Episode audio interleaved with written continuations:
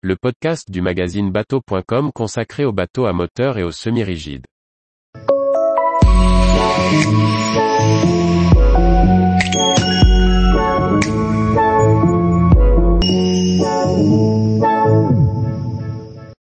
Reverse 6.60, un open avec un plan de pont modulaire pour la pêche ou la promenade. Par Briag Merlet. Dans ce deuxième volet de notre essai, on s'intéresse à l'aménagement du reverse 6.60, dernière coque open du chantier breton à Marès. Conçu pour s'adapter aux usages de l'utilisateur, le reverse 6.60 est une coque open initialement vide.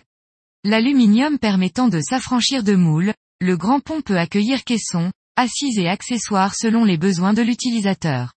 Un pavois plein, additionné d'une main courante rend le cockpit très sécurisant pour l'équipage. Sébastien Sibiril, l'architecte et le chantier ont prévu différentes configurations d'assises ou de caissons de stockage selon les usages. Le chantier Amarès livre la coque et l'ensemble des éléments chaudronnés au plaisancier, qui peut ensuite décider de l'équiper selon ses souhaits.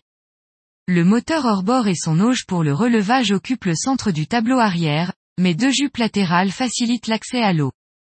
Dans le cas du bateau essayé, le propriétaire, disposant d'une place au corps mort, et utilisant son bateau principalement pour la pêche a décidé de condamner la circulation tribord pour ajouter des coffres. Une échelle de bain donne néanmoins l'accès à l'eau. Un grand coffre, en option, à proximité d'un râtelier permet le stockage des cannes à pêche.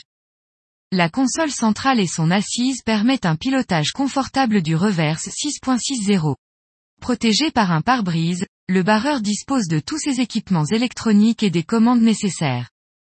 Des stockages dans l'assise et dans la console permettent de mettre des affaires à l'abri.